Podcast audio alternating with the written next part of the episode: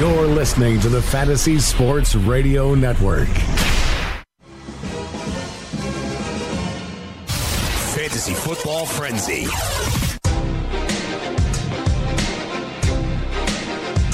Ho, yo, hello. It's Fantasy Football Frenzy. Alongside Matt Modica, the all-in-kid Jake Ciely. I'm Greg Sussman, continuing on, filling in for the fantasy executive, Corey Parson, today. What's going on? Matt, how you feeling?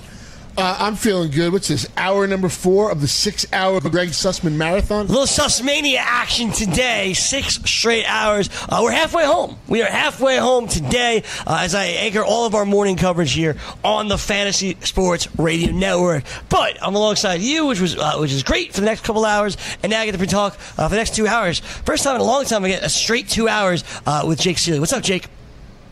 Yeah, that's true. Actually, I think it's the first time we've had 2 hours together since Sussman and Ciely. Wow, it's been that long? Yeah, because every time we've done like guest spot things, it's been about an hour. It hasn't been like a full show. I feel like we haven't sat down for a full show. I feel like you may have. I don't know. Maybe not. I was thinking like maybe I filled in somewhere, or you filled in somewhere, but I feel like it hasn't been for an extended period of time. Forever. An hour, yeah, exactly. So this is a really good chance to talk a little fantasy with Jake. I don't have to check the link. It's awesome. I can actually just talk to the all-in kid here and to you. And I know we want to hear from you and about what happened on Sunday at 844-843-6879. We'll get those full lines up and running. We got the Goon Hour coming up next hour. I'm very excited, Matt, to be part of the Goon Hour finally. The Goon Hour is great. I love it. I'm always excited for the Goon Hour. Absolutely. And we have a lot of details from yesterday to get started with. And Jake, I wanted to begin with you with the game that we were talking about at the end of the Roto Experts program, which was what the hell happened yesterday with Melvin Gordon and Leonard Fournette. The Jaguars basically said, listen, we were in pass-catching modes. We had TJ Yeldon and Chris Ivory in there. The Chargers said Austin Ekeler was running better. We had the guy that was just not basically the hot hand approach. When you have Leonard Fournette and Melvin Gordon, you shouldn't be using the hot hand approach. I completely agree. I got to tell you, between the two, though, the one I'm more concerned about is Melvin Gordon. And for a few weeks, actually all the way back till about, I think, week 2 or 3 of the season, Matt knows this, is I brought up Austin Ekeler at the beginning of the season as somebody to long-term stash because of Melvin Gordon's injury history. And I never thought he was going to usurp him. Never thought he was going to steal his job or steal touches. The biggest thing is I don't think Melvin Gordon's 100%. I don't think he's going to be for the rest of the year because we heard it's a toe. And we all know the toe issues, the turf toe, whatever they want to call it, especially when we talk about running backs, is something that can bother you for the rest of the season. So if that's what was affecting him yesterday and that's why Ekeler was more involved, you could definitely see that. If anything, coming out of that game, even if Gordon's back to 100%, Ekeler has proven just how effective he could be in the passing game.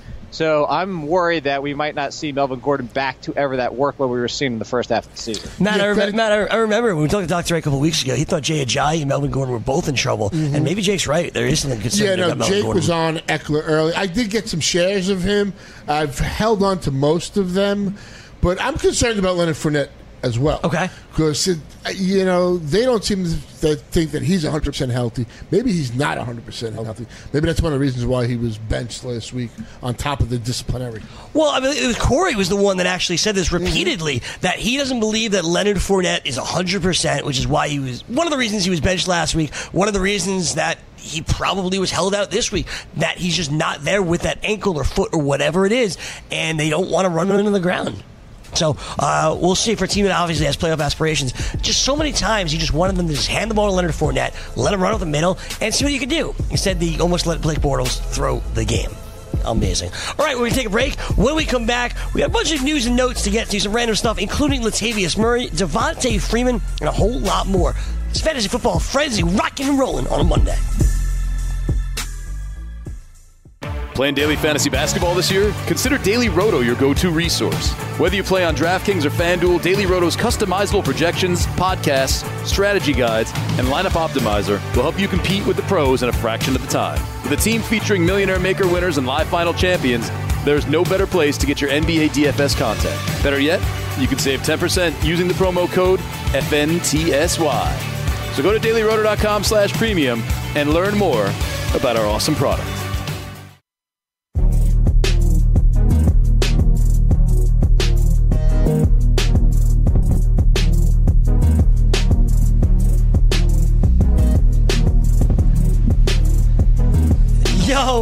Greg Sussman filling in for the Fantasy Executive here on Monday. Get to you guys, of course, coming up in a little bit. Dr. Ray in 1 hour from now.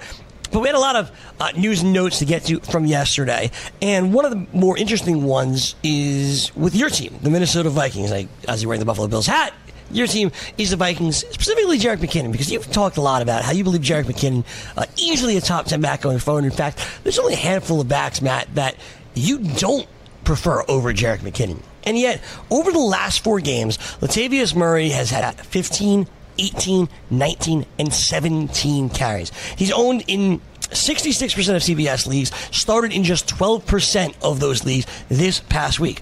Are we underrating Latavius Murray and thus overrating Jerick McKinnon? No, I don't think so. I think Murray has a role, and he was good in that role last season we saw with the Raiders. Look, Jerick McKinnon right now in a PPR is running back number 20. He's started half the games this season. He's got 10 less points than Jordan Howard, 8 less points than Devonta Freeman.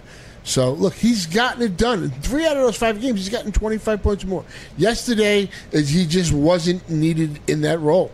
I mean, the passing game, I mean, that first half, or probably say first 3 quarters, Case McKinnon.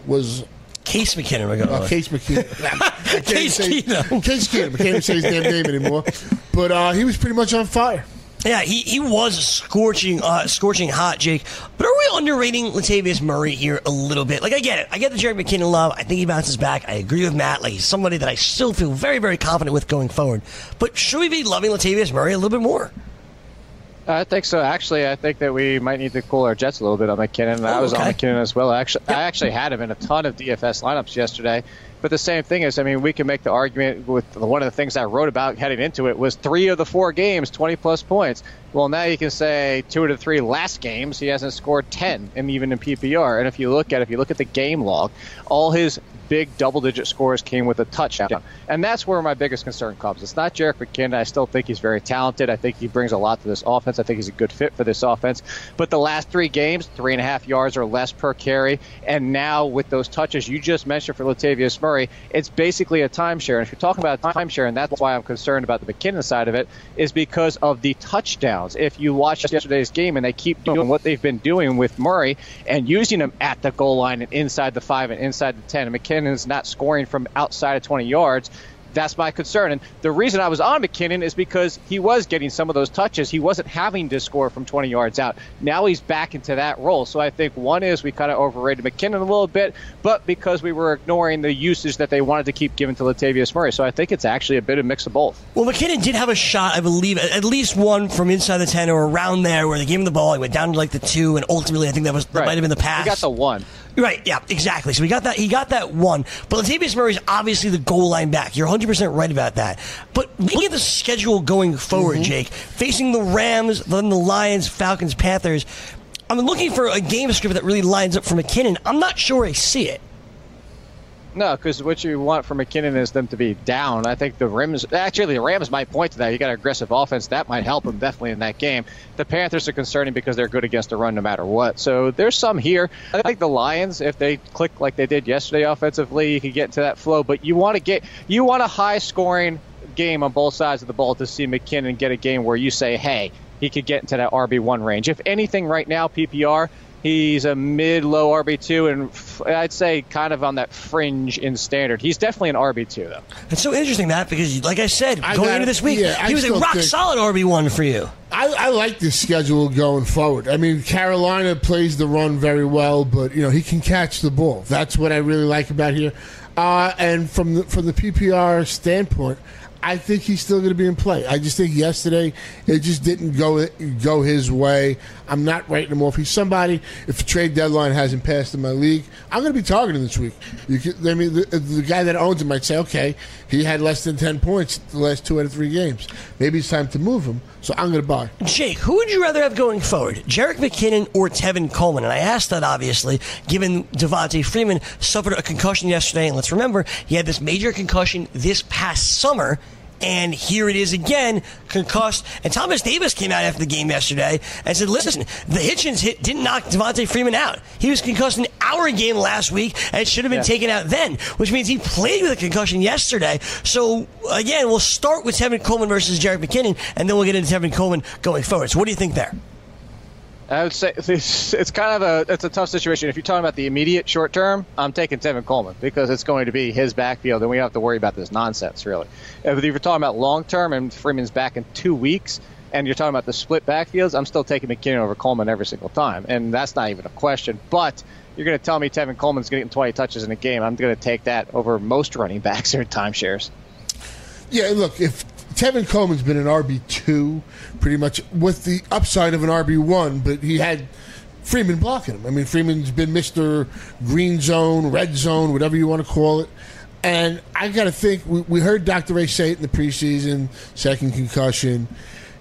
And what you hear from Tommy Davis, I'm concerned this is going to be a long-term effect for Freeman. So if Coleman's going to be eaten on this team, you got to like him. He's an RB1 as well. I think so, too. But let's kind of project not just the short term, Jake. Let's talk about the long term as well with Tevin Coleman in there. And Devonta Freeman concussed. Now, everyone reacts to a concussion differently, right? We saw Devontae Adams seemingly die and play 10 days later, score a couple of touchdowns. Like, he was awesome, and he's bounced back, and he's great, and all this stuff. I don't know that Devonta Freeman bounces back so quickly. Like, he had the concussion this summer. And it took him a little while to get back. Let's not forget that. He didn't come back a couple of days later. It took him a little bit while here. And now he played with his concussion. The Falcons are going to be very scrutinized, much like the Colts will be with Jacoby Brissett and the Seahawks are being with Russell Wilson. They're going to be scrutinized. Devonta Freeman may be out a couple of weeks here, which is going to really hurt people on this playoff push. Yeah, and that's the biggest issue here, and that's part of the reason why I would lean to Tevin Coleman is because you're going to get him with the very little shared in the backfield. I mean, there'll be some other touches to Tyron Ward or somebody like that, but it's not going to be anything like the split that we saw with Freeman and Coleman. So that's the upside here is the fact that you're going to get Coleman by himself. The concern is if you're a Freeman owner, you're probably not looking at him for a couple weeks because, as you mentioned, you go back to the fact that it's something that shouldn't have – it didn't happen in that game. You should have been more paid attention to or whatever you want to look at. So I'm just saying this. I'm with you. I'm concerned long-term if I'm a Freeman owner. I was already concerned before this game, given his performance so far this year. Given that Tevin Coleman's now the number one guy, somebody has to fill seemingly that Tevin Coleman role. That is Tyron Ward, who you just mentioned. And Matt, a lot of people, a lot of analysts always said, if Devonta Freeman goes down, the backup's not Tevin Coleman, it's Tyron Ward. How important is it to go get Tyron Ward this week? I mean, look, if you can pick him up, yeah, great. I mean, you want to start securing a bench. And, I mean, look, if you have Devonta Freeman, I'm going to try and get him. But, I mean, there's other backs out there. Like, for me, what happened in Green Bay this past week with those backs going down, I want Jamal Williams. Yeah, I want Jamal Williams as well. And, Jake, this is your chance, man. This is the opportunity you've been waiting for all year.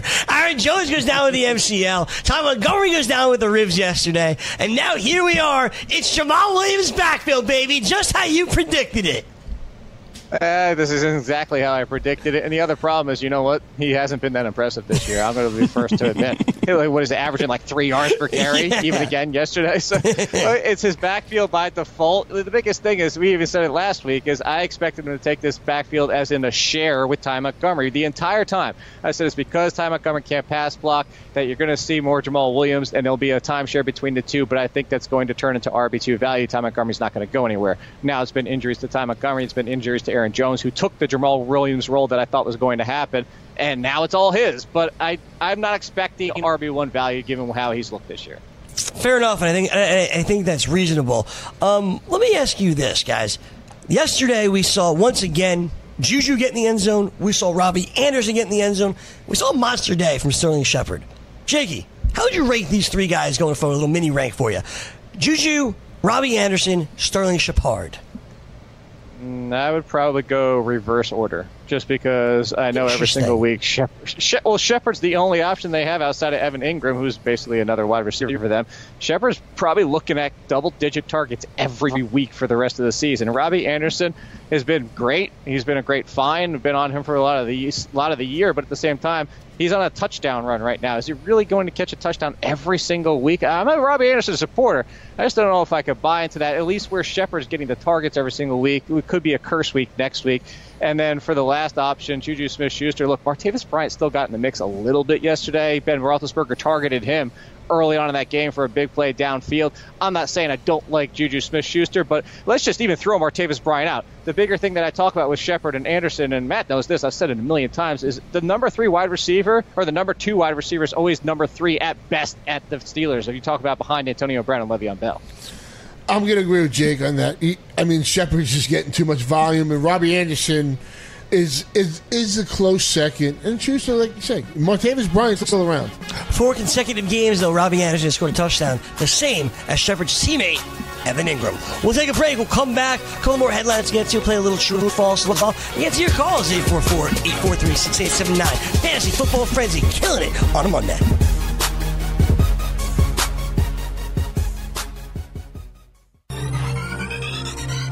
Did you know that you can listen to this show live on the award-winning Fantasy Sports Radio Network? Listen on the iHeartRadio app, the TuneIn Radio app, or download the Fantasy Sports Radio Network app. The Fantasy Sports Radio Network is the only totally free, 24/7, 365 Fantasy Sports Network of its kind without a subscription. Check out YouTube Live on the Fantasy Sports Network YouTube page and participate in the program in there, where you can ask questions, discuss the topics with other fantasy enthusiasts, or tell everyone that you disagree. Call into your favorite show and ask your question. The number is 844-84-FNTSY. That's 844-843-6879. The Fantasy Sports Radio Network, your free fantasy source 24 hours a day.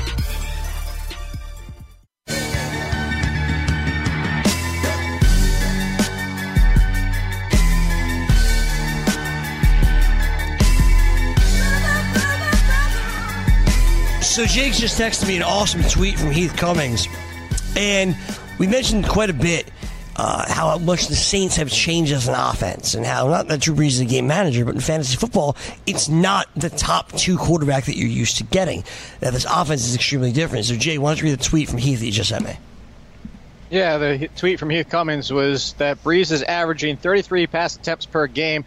He hasn't averaged less than 40 since 2009. By the way, in 2009, they just happened to go to the Super Bowl. This is a plan that works, Matt Modica. Running the football more, using your defense to win games. We talk about head coaching candidates. Dennis Allen's probably going to get another shot at this thing. Got fired out by the Raiders, but ultimately he's turned a laughingstock of a defense for years since he left New Orleans into arguably one of the best defenses in the NFL. Oh, boy. Oh, boy. But if you look at it, too, it's using your personnel correctly. And when you have Ingram and Kamara, guys that can run it, catch it, you have Michael Thomas out there. I mean, they don't have a viable pass-catching tight end, unfortunately. But they have everything else. You got a deep threat in Ted Ginn. So, yeah, I'm the defense, what they needed was a linebacker. They were able to fill that need. And getting Lattimore was, a fantastic pick. This kid, I keep saying it, but he every week he gets it done. He Pro Football Focus has him graded highest rookie. So hey, that's impressive enough right there when you consider that Kareem Hunt and Alvin Kamara. Yeah, it is, and it's using your personnel, as you mentioned correctly, and playing your strengths. That's actually what Sean Payton did when he traded away Adrian Peterson, opening up more time and clearing the heads, as we kind of figured out today. Yeah, I mean, if you look, Mark Ingram and Alvin Kamara. If you look since that post-AP trade, yeah, Ingram has touched the ball 21 times or more in 4 out of those 5 games. And both these backs, Ingram has, over those 5 games, 111.9 points in a PPR. Kamara has 101 points in a PPR. Going over to Houston now, Jake, we learned a couple of things with the Texans this week. And I don't know if it's learned or relearned or maybe cemented. But the first is with DeAndre Hopkins. Tom Savage isn't Brock Osweiler, which is a good thing. I'm not saying he's worse or better or whatnot. He just isn't the same guy. And that means DeAndre Hopkins is going to get the football. Whether they're up, whether they're down, whether it's close, whether it's far, Tom Savage is going to throw the ball to DeAndre Hopkins. He threw it 14 times his way. Good for 7 and 111. I was one of those people that really feared DeAndre Hopkins going forward. Anywhere I had him, I tried to train him away. I didn't believe he was a wide receiver one the rest of the way without Deshaun Watson. He has to be called that now, right? No, yeah, he definitely was good, and that's why this is exactly why he still was after the situation and the changeover to Tom Savage. As inaccurate as Tom Savage can be, as ineffective as Tom Savage can be, it's similar to Brock Osweiler. Look at Brock Osweiler with the Broncos. As soon as he took over, Demaryius Thomas stock back up into that fringe wide receiver one conversation, because both of them target the living heck out of both of their wide receivers. There'll be some days like yesterday with Brock where Emmanuel Sanders will pop off, and there'll be some days. I don't know if it'll be Will Fuller, but there'll be one or two games down the rest of the way where Tom Savage will find somebody else for some value. Maybe it's CJ Fedorowicz now that he's back. But the good news is either way you look at it, you're looking at double-digit targets per game. And it's kind of – I'm going to go back to something I said at the beginning of the season. Another thing that Matt knows exactly where I'm going with this is at the beginning of the season when it was supposed to be Tom Savage, I said if you look at what the usage was in the preseason in that first game, if Tom Savage is only completing 50% of his passes to DeAndre Hopkins, Hopkins is still going to be a wide receiver one because it was on pace for 180 targets.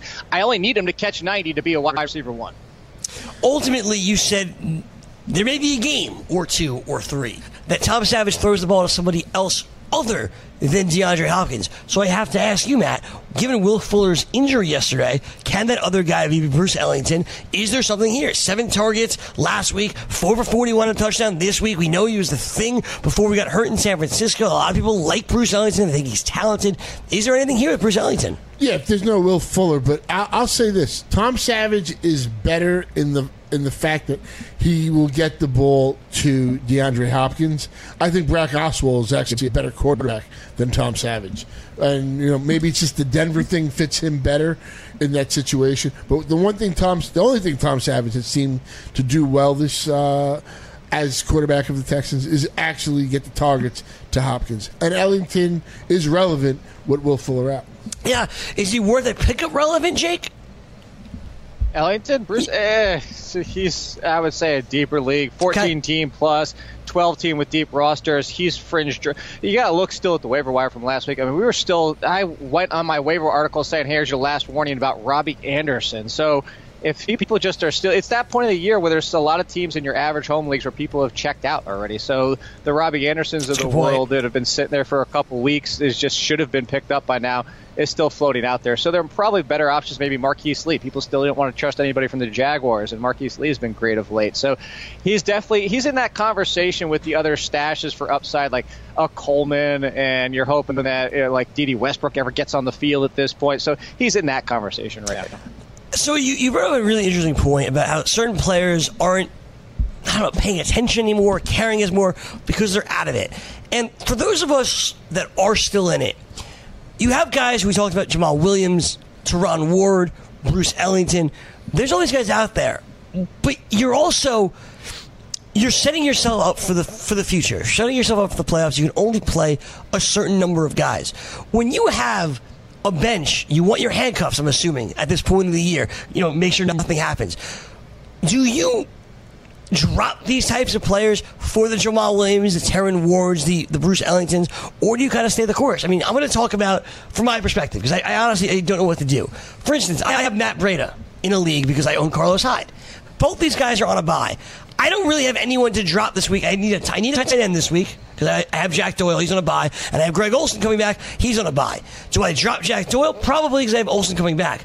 But ultimately, I want to make a maneuver. I'd like to go get Terron Ward. I'd like to go get Jamal Williams. But in order to do so, I'm probably going to have to drop somebody like Matt Breida. Does that make sense for somebody like me who owns Carlos Hyde? Does it make sense to drop a handcuff, a Sharkhandrick West if you have Kareem Hunt? Does that make sense to do for Jamal Williams or any of the other guys, Samaje Perine, any of the other guys this week? Yes, if the person ends up being a starter. So right now you're maximizing your bench for two things. You're talking about handcuffs, as you just mentioned right now with Breida and Carlos Hyde, and then two potential starters. So I'm going to go back to, this Greg guy. I hate to disrespect the guy, but I always called it by Greg Jennings rule. Mm-hmm. Greg Jennings on your bench. When was he ever going to be in your lineup? That's what you have to look at your bench right now and decide. Is this person ever going to be in my lineup outside of the buys? And even then, was he ever going to be in my lineup, or is he just depth? If the answer is he's just depth and you hate to lose that value, you have to suck it up and lose that value because Jamal Williams has to be owned. If you can go get Jamal Williams, he's a starting running back. drop somebody, you got to go get your handcuffs. But if your handcuff is like a Breida Hyde situation, as much as it would pain you to do that, if your option is a Jamal Williams, you got to make that move. Now, if your option is, hey, look at a Bruce Ellington who could potentially become a wide receiver too, no, you don't do that because you're just gambling on the similar thing. Breida's a gamble in case Hyde gets hurt. Ellington's a gamble that he could ever show up some value down the road. So if you have a starter like Williams that just comes up and are like, maybe DeAndre Hopkins were to get hurt and all of a sudden Bruce Ellington, then you can make that move, but you're not dropping handcuffs unless it's guaranteed pure value on the waiver wire. I think this might work out itself. If Jacoby Brissett can't play this week. Well, they have a bye. Oh, yeah, they have a bye. So you have Doyle. I think you got to make a decision between Doyle and Olsen. Well, I'm going to – yeah, I don't know. I really don't want to drop Matt Breida if I own Carlos Hyde. Yeah. I think because if Hyde does get hurt or something, it's just he's going to get all those catches, the rushing attempts. I get it. So I don't want to do that. It's a tough situation. I mean, I have both Miami – in this league, I have both Miami running backs – yeah. Oh, I see who you don't want to drop. There's a guy that you don't want to drop on your bench. Which one? Who you talking? The bottom guy? This guy? Well, I like this guy. We talked about him. I like him too. The guy that we're referring to, Jake, and everybody listening and watching, it's Rod Smith. I picked up Rod Smith last week. He led the Cowboys in snaps. Is Rod Smith better off or worse off than Tyron Ward or Samaje Perine or Jamal Williams? Probably yes. I drop him for Jamal Williams, sure. But is he better or worse than like a guy like Tyron Ward and Samaje Perine? No, because they're in timeshares. So if that's the upside you want to go with, and you're looking at the best team here, look, Perrine's had his opportunities this year and hasn't done much with them. Yep. We've already seen Perine. Yep. Tyron Ward we've seen in the past too, and he's going to be the second option behind Tevin Coleman. So even at best, let's just say all those rumors about, oh, he's a backup, he's the true one, it's still going to be a timeshare. It's never going to be all of a sudden Tyron Ward is getting 20-plus touches in a game. So if you're looking at two timeshares and a timeshare you already own and one being behind one of the better offensive lines that's now back to playing like it was last year and a pretty daggone good offense, I would hold on to Rod Smith of those. But for Jamal Williams, he's gone. Yeah, you do what you got to do for Jamal Williams. I think the point that Jake's trying to make, you can read his column coming out tomorrow night at midnight. Very excited for that. Yes, as always. As always. Check the link. Can you, true or false, Matt Modica, you could drop Tyrod Taylor for Blake Bortles right now? Do I want to do that? No. Okay. I mean, I think Blake Bortles isn't that good neither. I mean, at least Tyrod Tayllo, for the most part, I know it had yesterday was, I think only Rob Johnson had a worse day on pass attempts and yardage for the Bills. But at least he can get the yardage on the ground and stuff. So I'd rather have Tyrod Taylor. At least he won't get benched for Doug Flutie won't get benched again. Yeah, that still pisses me off. True or false, Jake? Austin Ekeler is going to have 3 or more games with 60 total yards. I would actually say true at this point. Just because, look, it only has to be a timeshare, and I think that he's pushing his way towards not a 50-50, but maybe a 65-35 or even a 60-40 because, again, it goes back to what we talked at the beginning. I don't think Melvin Gordon's 100%. I don't think he's going to be for the rest of the year. We take a break. We come back and answer your telephone calls. A couple more true and falses here. Fantasy Football Frenzy, Fantasy Sports Radio Network.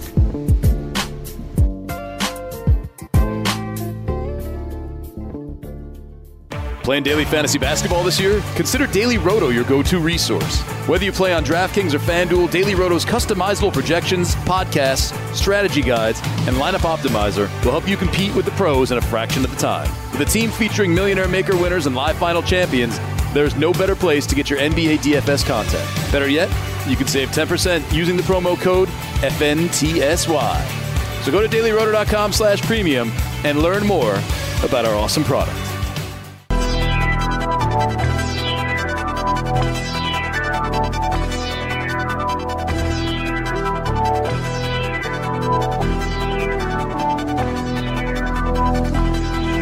Thinking of giving DFS a try?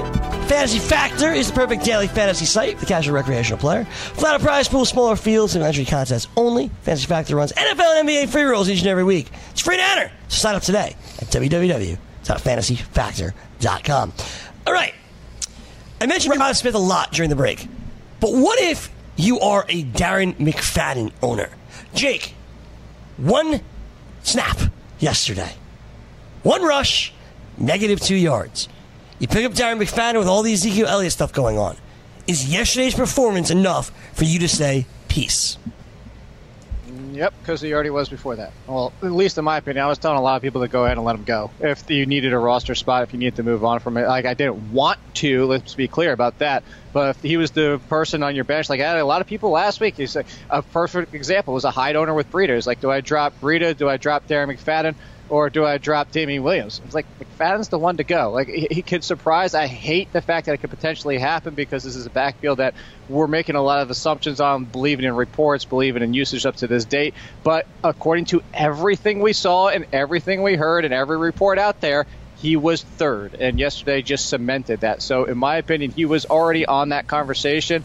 Now, after seeing it prove positive, he's definitely out the door. Yeah, all those running backs you mentioned in the previous segment, I'd rather have than Darren McFadden. I totally agree with that. Isaiah Correll, Matt, had a very good day yesterday. True or false, you can trust Isaiah Correll going forward? Well, he's back in the circle of trust, yeah. I mean, you probably drafted him in the third, fourth round area. I mean, I'm going to just assume, what are your options? I mean, maybe the other running back you had got hurt. So, yeah, at this point, I'm pretty much going to put him out there. It's about back-to-back weeks where he's gotten it done. So, yeah, I'm still always going to be a little hesitant with this Browns offense. Anybody not named Duke Johnson, because he'll at least catch the passes and remain relevant in that aspect. But, yes, I'm at the point right now where I'm probably playing him unless I have something much better. 844-843-6879. It's 844-84-FNTSY. Let's talk to Chaz in Minnesota. What's up, Chaz? We got Chaz? Maybe not. No Chaz. Right.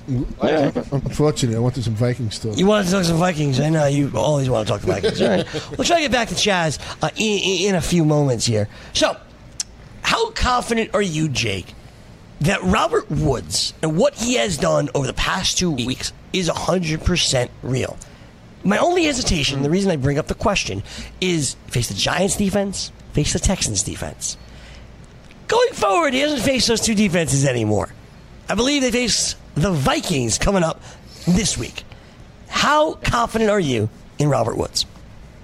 I'd only put it like a 6.5 out of 10 because I liked him up to the point before he started scoring touchdowns. As I said, look, in PPR, he's been very consistent. He's been their most consistent option way back in like week 6, I think it was, or week 5, when I wrote him up for the first couple times in the waiver column. I was talking about if you looked at the games, it was like 50, 60 yards, a few catches every single game outside of one. He was just very consistent. But the problem that I have is still the one that I mentioned last week, is that up until last week, he hadn't scored since the middle of last season. So now it's back-to-back weeks, and I'm not just ready all of a sudden to say, oh, it's a huge red zone threat, because I'm going to bring something else back up that I mentioned as well, is Cooper Kupp still dominates this team in red zone targets and actually the league. And so you look at it, they still look Kupp's way. It didn't happen for him yesterday. I missed on that one. I thought he was going to have the better game.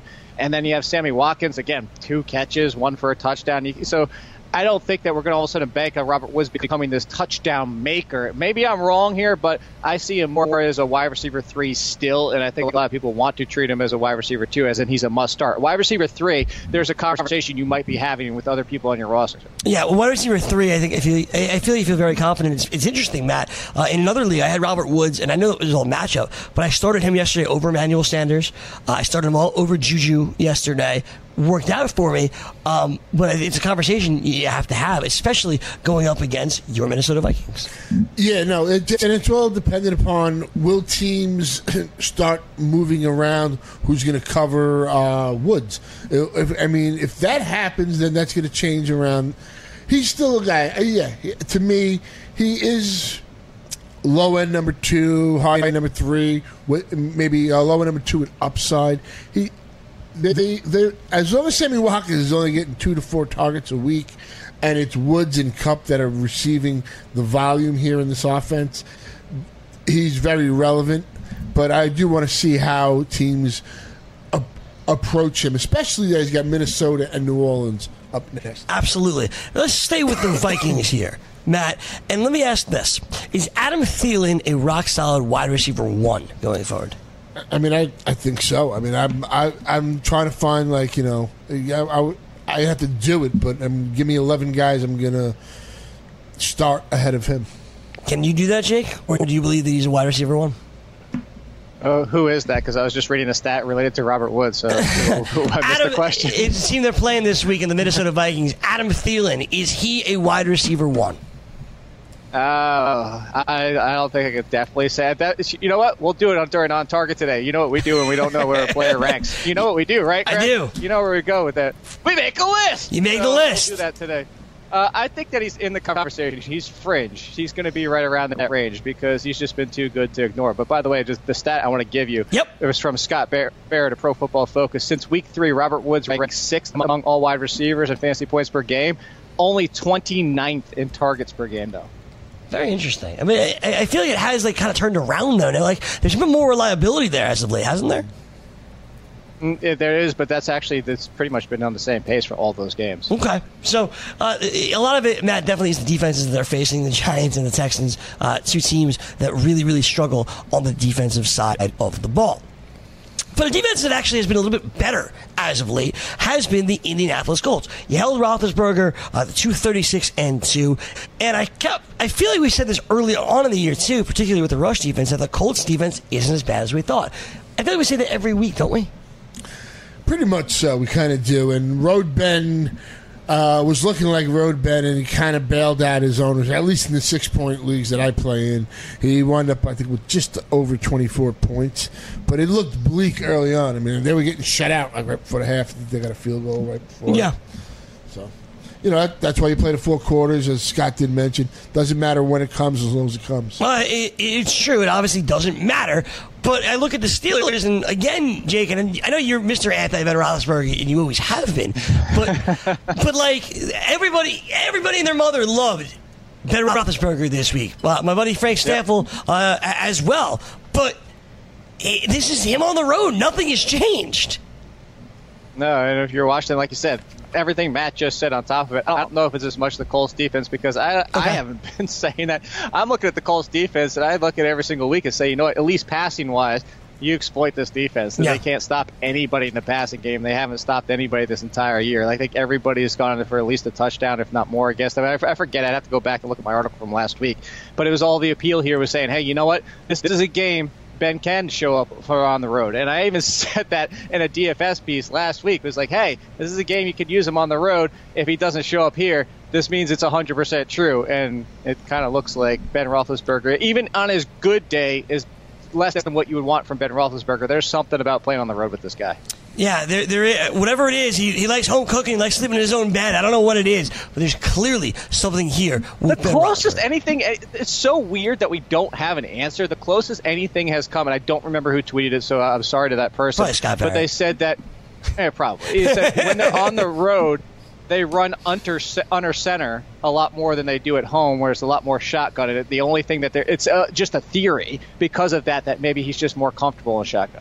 But why? So why do you think they do that, though? Like, why would you change your offense? Nobody has the answer for why they do it.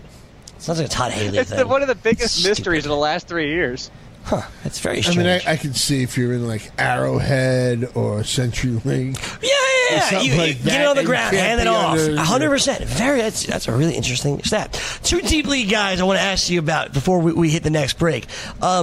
Starting Chicago, that Chicago-Green Bay game, we said it, I think, Matt, you were saying that, like, listen, we got to see Brett Hundley open up a little bit. I'm sorry, we have to see Mitchell Trubisky open up a little bit. We have to see what this kid's got. And he did, and the leading wide receiver for Chicago was my guy, Dontrell Inman. Is there anything here with Dontrell Inman? I mean, if he's going to be the number one guy, I think they have to let this kid throw the ball. Now, you could say it was the Green Bay secondary and all that. It's John Fox, so I don't really have anything absolute. If he has the opportunity, he's going to give Jordan Howard 30-plus attempts. How amazing, Jake, was, by the way, was John Fox challenging and causing his team to turn the ball over? That was one of the best things. And his face, his reaction afterwards, too, was just terrific. By the way, Greg, on Dontrell Internet, here you go, internet high five right here, because the last 2 weeks in the waiver column, I said for the future, pick up Dontrell Inman even during their bye, pick him again last week, and get Dontrell Inman on your team, because there's the one thing is last year he was the best receiver down the stretch for the Chargers, mostly because they didn't have anybody, but the Bears don't have anybody at wide receiver. So I was actually on Dontrell Inman with you there. I like that call. I liked him last year.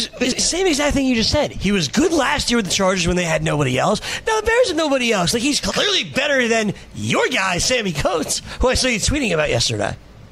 My guy. He hasn't been my guy since his rookie season. Come on, you now. Love him. I jumped off real quick. I was like, I saw that car starting to be on fire, and I was out the door, man. That was not one you were going to stay handcuffed to. I understand that. No. So that's one guy. Dontrell Inman, a little love there. Can we find any love for Maurice Harris, huh? How about that catch yesterday? It was a hell of a catch. And, you know. Surpassed Terrell Pryor in the Jets show real quick. Pryor, who? Yeah, no, that was crazy. I was like, could it be? Like, when I first saw it, because you know who this guy is. It was just a great catch. I didn't know who caught the ball, but of course it wasn't Terrell Pryor. No, not Terrell Pryor. Or Josh Doxson. No. Terrell Pryor not targeted. Josh Doxson had a touchdown, man. He slipped. Xavier Rhodes slipped, and he slipped. Touchdown against Xavier Rhodes would have been awesome. Instead, nothing. The road remained closed. We take a break. We'll try to get your phone lines working at 844-843-6879. If we don't, we'll all be back here in a moment. Stick around. More Frenzy coming up next.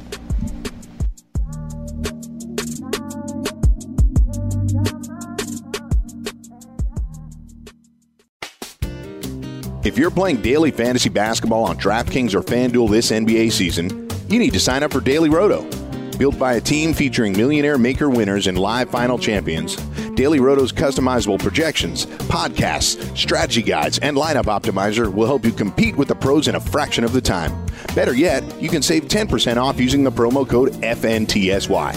So go to dailyroto.com/premium to learn more about their product.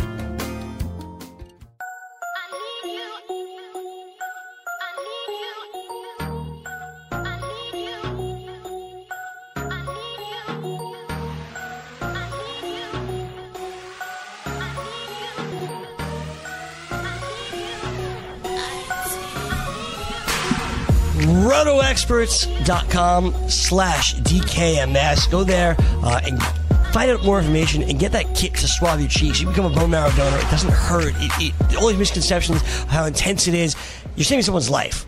And no real pain of your own. We've talked to many guests here on this network about it, and you could do it at rotoexperts.com/DKMS. All the information is there at your fingertips, so please take a moment and check out the links. You check the link there. It's rotoexperts.com/DKMS. You have a DFS contest at the bottom of that page. You can go to the Super Bowl. If you wind up winning any of the first 16 weeks and you qualify for Week 17, you win that one, you head to the big game. And also, the DKMS Big Game Trivia Challenge, which is still rocking and rolling. Jake, you guys had a winner on this show last week. It was nuts. It was nuts. I still can't believe it happened. The way that they nailed the last question from audio from Eric Winston, of all people. Unbelievable. You could have gave me 1,000 guesses. I would have never got it. And the crazy thing is, like, Jake, you are a football maven, right? Like, Matt, like, you're incredible. And Scott Angle's been doing this for a million years. We play this audio for all you guys, and you're just like, I have no idea. No idea. It's amazing that he, without hesitation, and he knew what it was from. He nailed the Matt Castle. He knew exactly this Matt Castle injury. He remembered exactly where it was from. Just an unbelievable job by Matt. Good job, Matt. If you're listening in, we appreciate you. Congratulations, my friend. Let's try the phone lines again. Let's go to Ed in Long Island. What's up, Ed? Hey, how you doing, guys? Doing well, man. How are you? All right, I'm doing good. I won this week, but I'm really weak at wide receiver, and I got Dez in there. I don't know, should I just not play him and play Schuster, or Adams is my other options? So I think it's a really good question, Jake, by Ed. So you have Dez Bryant, and he's been frustrating you, and I get that. He's banged up. He hasn't had over 100 yards all this season, Matt told me earlier on, but he's still a major red zone threat. How would you rank these three guys going forward, Jakey? Devontae Adams, Dez Bryant, and Juju. Dez Bryant, and then probably, it depends on the format. In PPR, I'd probably still lean to Devontae Adams, but in a standard, it's Juju Smith-Schuster. But it's also Monday. The week 10 hasn't even finished yet. Yes, of course. But I'll stay with Dez. I'm going to keep him up top. I mean, you got to hope. Especially without Elliott. If they get, is Smith coming back this week, or is this going to be an extended absence on this offensive line? Because he's going to have to go to Dez at some point. And Dez is still a red zone weapon. So I'm going to go Dez. All right, so we'll go in Dez. So there you go, Ed. Don't make the change yet from Devonta to Devontae Adams or to Juju Smith-Schuster, but take a little bit of optimism here when it comes to Devontae Adams. Who are you talking to? You.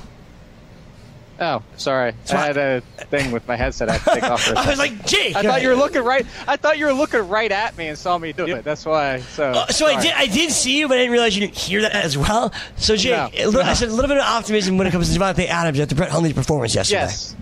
Yes. Well, even last week before that, the one thing I said about we're heading into this week. We talked about it on Sunday morning during the ranking or the lineup live show is the fact that I would rank them Adams. Then it's Nelson, Cobb, then Nelson, actually in a PPR, because the one thing similar to is Tom Savage, similar to Brock Osweiler, Hundley is going to Devontae Adams the most. So a little bit of reliability. I asked you this, Matt, earlier, so I want to throw it back to Jake again.